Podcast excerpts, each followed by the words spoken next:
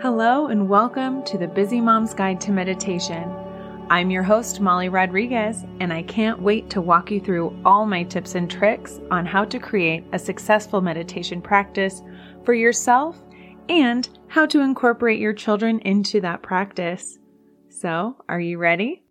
First things first, hi, I'm Molly. I am a mother of three and a meditation coach. I have an Ayurvedic health counselor certification from the Shakti School, and I have an English degree from Arizona State. My hobbies include traveling, reading, and zero waste products. In that, my favorite place I have traveled is mainland Japan, though I'm probably biased because I also lived on Okinawa for three years.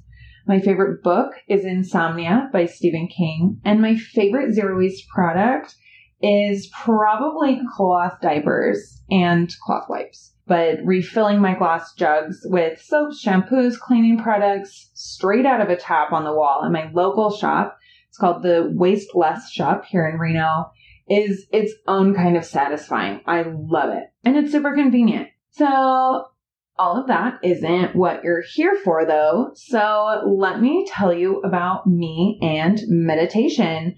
I have taught child meditation classes that also taught parents how to help their children stay mindful. They would take home those tools and help their kids between classes because consistency really is key. I have also taught adult classes and my favorite series was teaching a 13 styles in 13 weeks class. It was so much fun to share different styles of meditation and hear everyone's experiences with each meditation type. The idea was to open the mind to different meditation styles and find which one or ones worked best for each person. We're all so different, and meditation is not excluded from that. We can't all practice the same way, just doesn't work. In my own journey in finding my own stride in meditation, for me didn't come until my late 20s. Not that I hadn't tried as a younger adult or even as a teenager, I grew up with a lot of anxiety and desperately needing coping mechanisms. But I thought that meditation was sitting quietly, cross legged, and clearing the mind of all thoughts. But attempting to push the thoughts out of my head was really difficult and super frustrating, and it did not work at all. Knowing what I know now, this is a really difficult type of meditation that takes years of practice. Also, shoving thoughts out of the mind is not at all the way to clear it. so, uh, not only did I not fall in love with meditation as I was dealing with anxiety and depression, I didn't have any good coping mechanisms. My doctors just put me on medication and I had to do a survey each time I had an appointment to establish my mental state that day. And this really didn't feel great in my body. I wanted to feel better without medications. I wanted to be able to heal. I wanted to heal my body and my mind so that I could get more out of life than just survival. I knew what I was living wasn't sustainable and I hated it. I wanted that connection to my body. I wanted that connection between my body and my mind. And at that point, I just didn't have it and I didn't know how to find it. It wasn't until my mid 20s when I was pregnant uh, with my first child that I started studying holistic healing and found Ayurveda. If you don't know what Ayurveda is, it's an ancient diet and lifestyle modality out of India. It is an ancient practice that deals with your specific constitution um, that is like your specific makeup, how your body digests, how your body takes in your food, your experiences, anything, and how to streamline that so that you can be in the best state of health that you can. Um, it's a very intuitive science, which is a little bit hard to get into at first because in the West, we are so programmed to think I have a problem. Here's my solution. Generally, those solutions from doctors tend to be pills or what have you. And that just wasn't what I was looking for anymore. So by finding this healing modality of Ayurveda was really, really amazing and just felt so good to immerse myself in it. And as an added bonus, a lot of its teachings are being confirmed by science today, which is awesome and lends a lot of credibility to the things that we can feel inherently in our bodies. So if you need things to be backed by science, that is awesome. And you can find a lot of evidence that backs this up.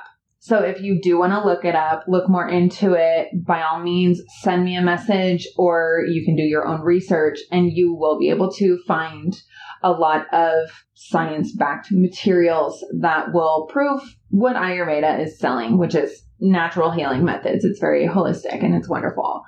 Uh, okay, squirrel. But getting back to the topic at hand, when I finally dove into this world of tuning into the body, optimizing my diet and lifestyle to fit my own body, my own mind, my own spirit, and the connection between the three, I was opened up to so much more. I healed things on every level and was feeling better to my core and I started meditation again. But this time I tried as many different meditations and different practices as I could. I learned what worked for me. I figured out how to invite my thoughts in, which in turn allows them to quiet and slowly clear my mind. I found that peace in meditation. I figured out how to make it work for me, how my own brain and body work in meditation and that was really powerful for me personally. I found that very empowering. So by the time I was pregnant with my second child, I was really finding a rhythm. I will not tell you that I was always super consistent in my practice, but I was doing so much better on all levels of being. I was furthering my studies into meditation and Ayurveda, and by the time I was pregnant with my third, I'm surprised she didn't come out sitting in lotus pose. Just kidding. But really, I don't know if it was a if it is a correlation or just a coincidence, but each of my children has been more calm than the last, especially as babies. My first son has had the highest energy even as a baby. We couldn't sit down for a second before he was crying again. He had a hard time sleeping. He was constantly nursing, but had a hard time with it. I felt like every day was a cluster feeding session. Um, and it was really, really hard. But we've since found ways to help him relax, let go of some of his tension and anxieties. And he's a super happy kid. Um, don't get me wrong. He's still high energy. He still has his moments, but he's super happy, super affectionate. We love him. He loves us. It's great. But again, getting back to the topic at hand, um, my second child slept better, nursed better, was more calm. Even as a newborn, he was very clear on what he wanted when he cried. He would look at something and then cry. And it was so funny. Our first definitely did not do that.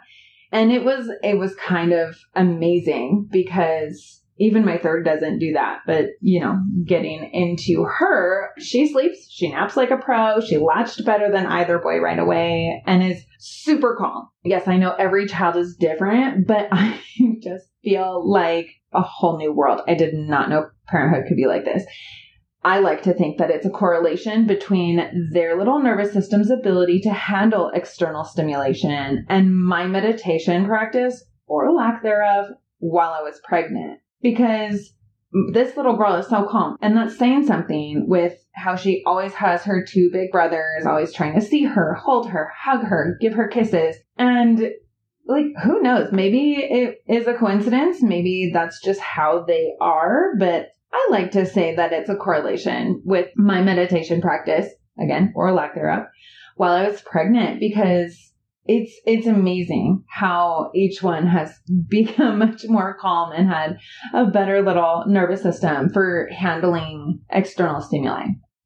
As I began to share meditation and deep breathing with my kids, I saw a change in them and it was really amazing. Coming from my first who did not have that introduction until he was maybe two maybe almost three, actually. He was a couple years old. it took him a while to catch on. He needed quite a bit more coaching, which I'll speak to um, here in a second, a little bit more in depth. With my second, I had a better practice. And so we would do some more deep breathing, or I would do it. And he eventually just kind of like caught on and started doing it with me. It was very seamless, it was very easy. My third is two months right now. And she is just around me when I'm doing these meditations, when I'm doing the deep breathing, when I'm working with the boys. And so I'm thinking with her so much more immersed in it than the boys were at birth, it is going to come even more naturally to her. And I can't wait to see that. But because I was working with my two oldest for a while and started seeing the change in them, I started teaching to others. I started teaching to adults initially, like I mentioned before, and eventually taught the parent child class of movement and meditation. And that was really, really special because I'd been working with my own children and to see those same principles put into work with other children and seeing it work time and time again was absolutely amazing. Like I can't ex- I just can't even express how wonderful it was to see these kids taking it and running with it. And it was just, it was so much fun.